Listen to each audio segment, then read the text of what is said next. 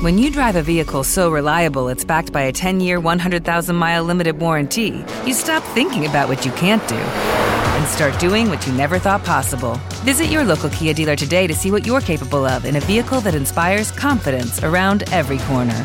Kia, movement that inspires. Call 800 333 4KIA for details. Always drive safely. Limited inventory available. Warranties include 10 year 100,000 mile powertrain and 5 year 60,000 mile basic. Warranties are limited. See retailer for details.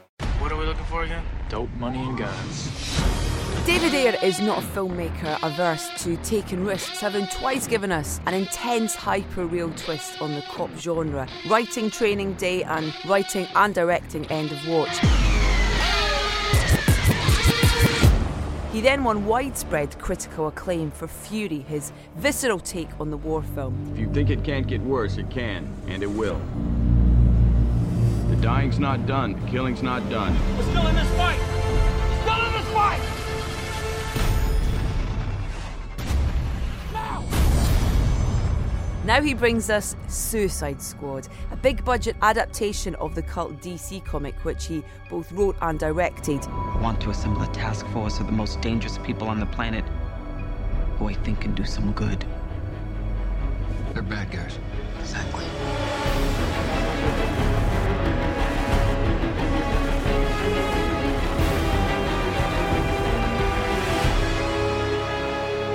while it's fair to say the film has not been well received by the critics, the fans seem undeterred, flocking in record numbers to watch it. Not that either of these things really matter to us, for here it is all about the music.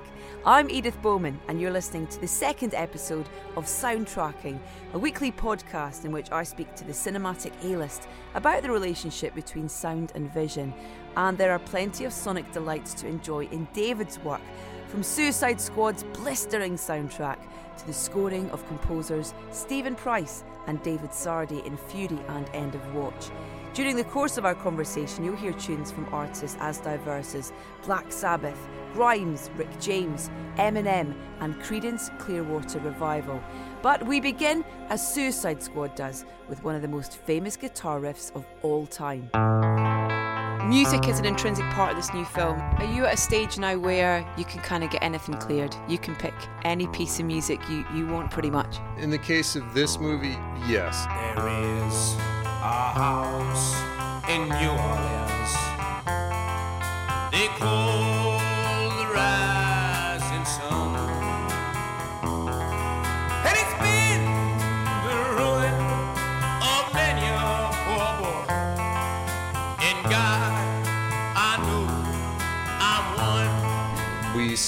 a vast amount of money on, on music on these source songs to get them in the film. Nice position to be in. It was fun. I mean, it, it's really being able to uh, stab your finger in the catalog and kind of know that almost anything could come in.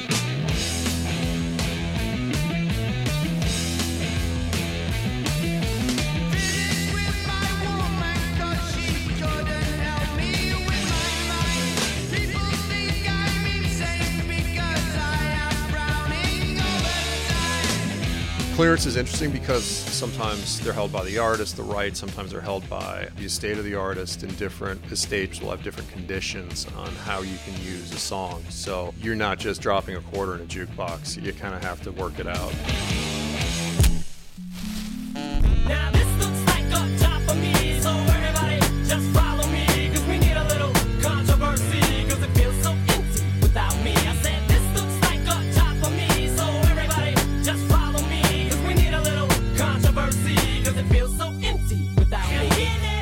The way the first 15 minutes of the film you're introduced to all these characters through them all having their theme tunes, so to speak. Was that an idea early on that you had, or was it something that developed as the project went on? It, it was something we developed as the project went along. I love using, you know, source cues, just regular songs, uh, almost a score, and I've done it in every movie.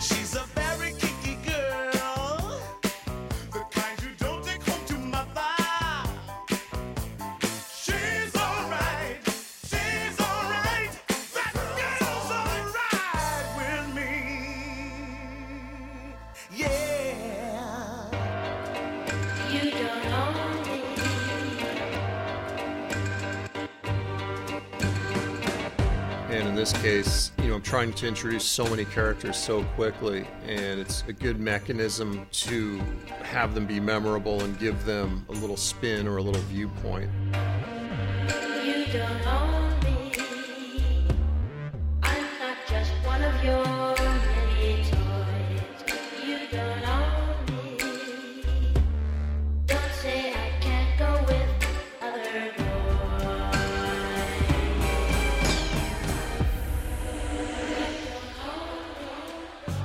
Killer Croc is a Creedence song, Vietnam era song.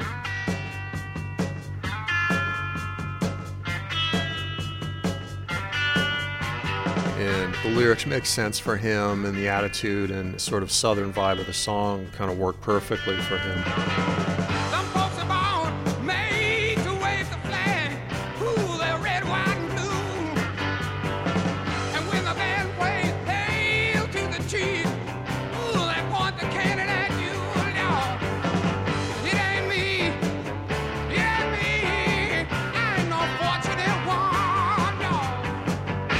you looking for first? Is it the music, the groove, or is it the lyrics? First and foremost, the thing that you want to attach to those characters. Well, it's hard to hit in any specific sequence. Sometimes you take your visuals and you just spam music onto it. You just grab songs and you just keep trying and trying and trying. And usually what happens is is you settle on something that works mildly and then usually that song will then inspire the perfect choice.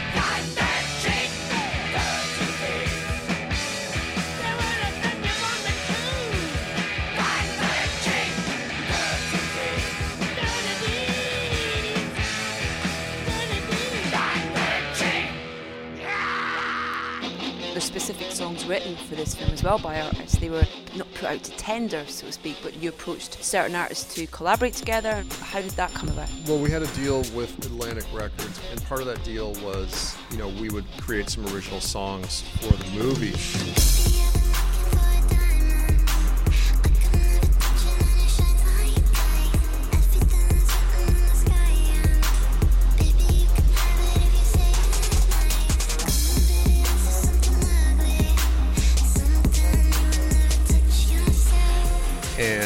I started getting demos very early on. And a demo can be very rudimentary or it could sound almost like a finished song. And one demo I got very early on was, you know, the Kehlani Gangsta track, and it became sort of the theme song of the Joker Harley relationship. And then Stephen Price did an orchestration with it and really turned it into something amazing in the context of the film. But it, it's this haunting, broken yet powerful, self-aware song that made perfect sense for Harley's journey.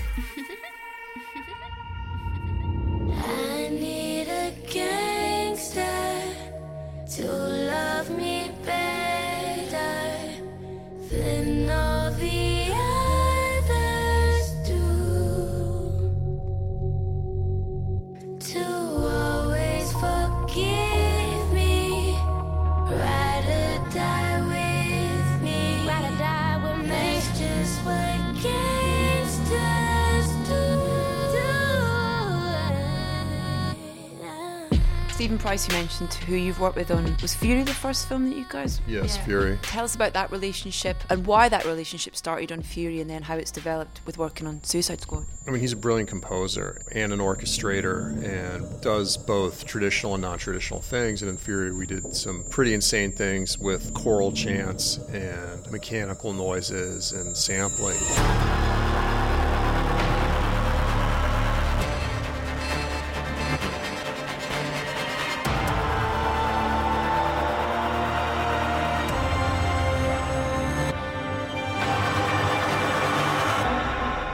So in Suicide Squad, I wanted a traditional score because, you know, it's such a big movie. It felt like it needed a large traditional score, but at the same time, it's such an unusual film. Uh, it also needed its own attitude and voice.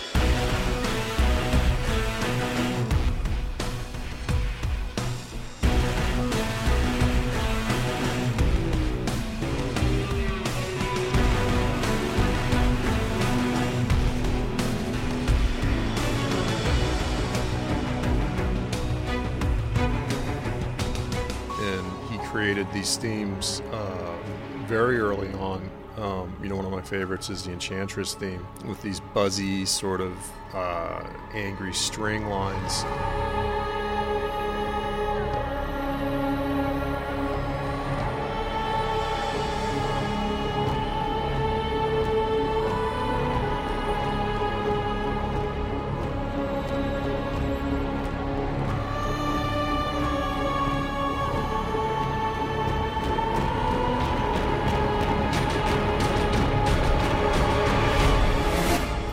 Joker theme with you know this sort of tinkling, almost xylophone quality, uh, percussive element, and these themes help you as a storyteller, you know, remind the audience who's on screen, what's going on, and why they're there. It becomes part of their emotional cloak that they then wear throughout the film.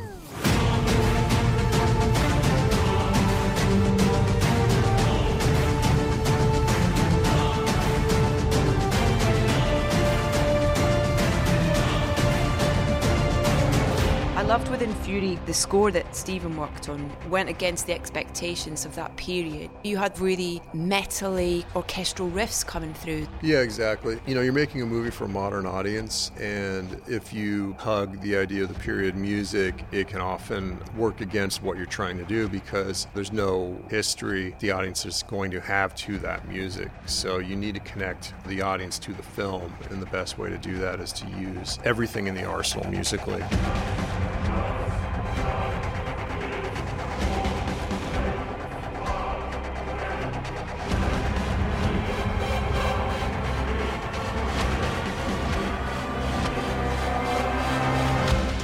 Film like Fury, do you look to certain artists of that time or do you not get into that space with it?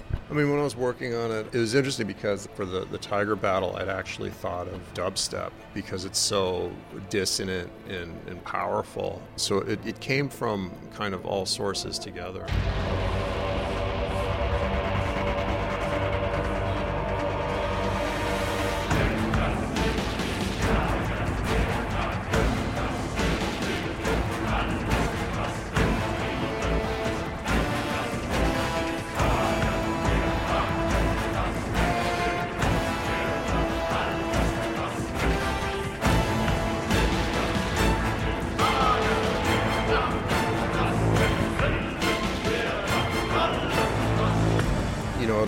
Russian composers, Russian modern composers. Can you reference any of the specific composers? I'm probably going to mutilate the pronunciation, but um, Shostakovich. How did you come across him? Uh, I don't know. I just I have an insane music library. Everything from Carmina Burana, opera, you know, the Ring Cycle. I, I need a broad understanding of music so I can pretend I know what I'm talking about to my composers and musicians.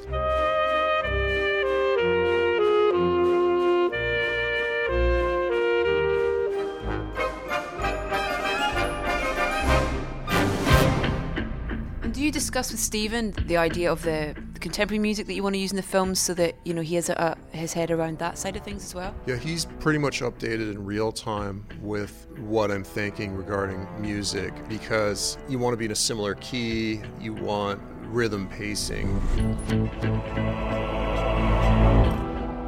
You sort of have to understand how it plays as an operatic journey, and so there's sort of continuity. And so, you know, he's very careful about tracking how the cut in, in the music is evolving together.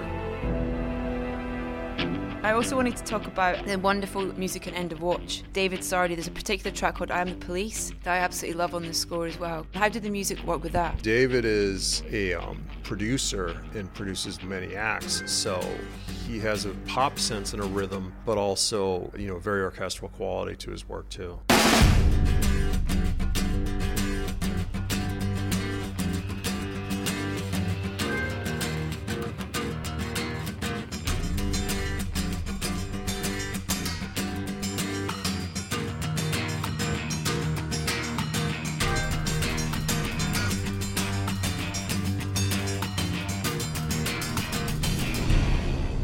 Mean, with End of Watch, we had a very synthesizer based score.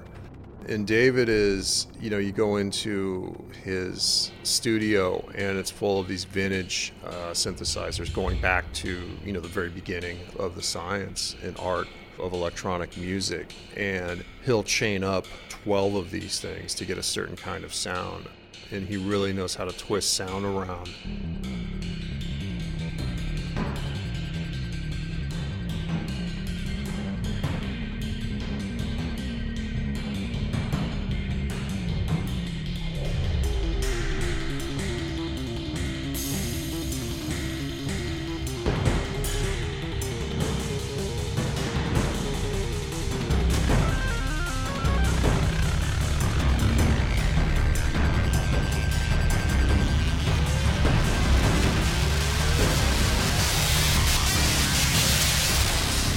Also, that you know, there are other moments where there's music on the radio. It's obviously part of the actuality of the film. It's interesting because the hardest thing to do is to make something on screen in a movie feel utterly natural and verite. Because everything's engineered, everything is engineered, everything is staged. So part of that is, is in sound design and how do you make music seem environmental and that it's something that's being actively listened to by your actors. Turn your head round. Take off that What's up, putos? Big Bad Wiki from oh Curbside Gang Locals. You ready for this shit? Open the door.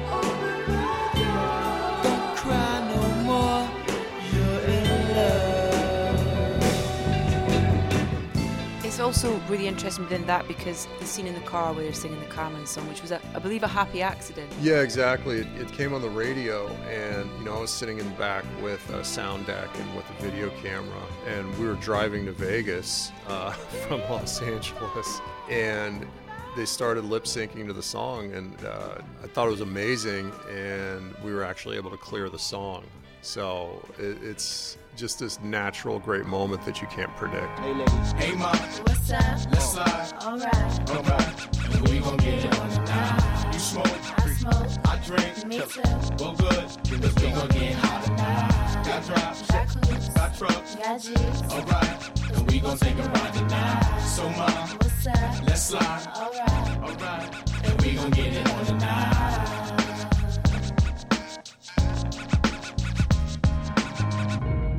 With Harsh Times as well, which I've read is the most loosely autobiographical piece of writing you've done, was the music in that very much reflective then of your experience and your life at that time? Yeah, I mean that that's definitely more of a snapshot of a, a place and time.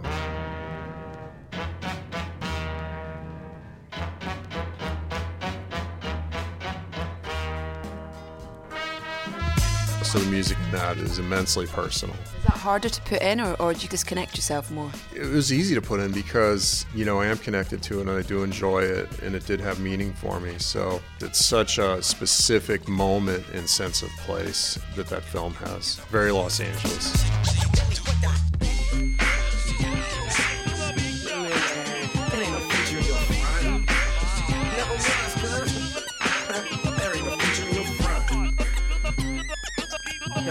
Start this party up, right?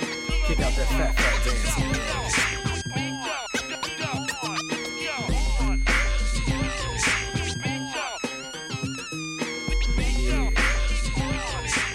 feels almost like the music, the soundscape of your films musically, almost is the closest we get to you.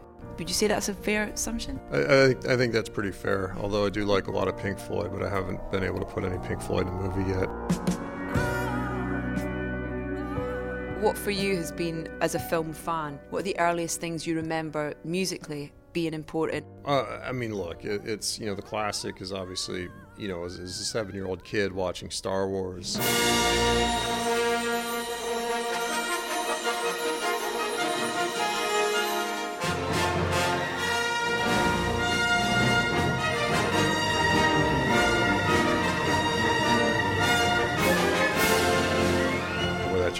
Score, you know, which obviously is, is iconic. You really saw the power of integrating imagery to music, and that's an example of the last thing you would have expected at that time to have been on uh, a science fiction film.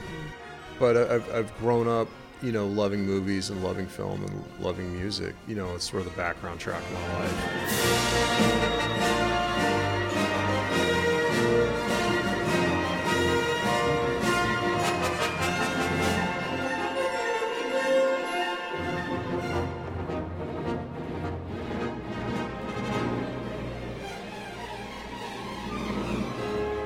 Influence on David Ayer, that is, of course, the main theme tune from Star Wars, as composed by the great John Williams. My huge thanks to David for taking the time to talk to us. Now, you can hear last week's episode with High Rise director Ben Wheatley by heading to edithbowman.com, where you can also find a full track list for this show. We have a dedicated soundtracking Spotify account too, where I've curated a playlist featuring the tracks you've just heard in the order they appear. I'm Edith Bowman, and you've been listening to Soundtracking, our weekly celebration of music in film, out every Friday. For our next offering, I'll be joined by much loved indie director Todd Solondz, the man behind Welcome to the Dollhouse and Happiness, whose latest film Wiener Dog is out now, and he is great value. So it'll be well worth joining us for that. I look forward to the pleasure of your company then.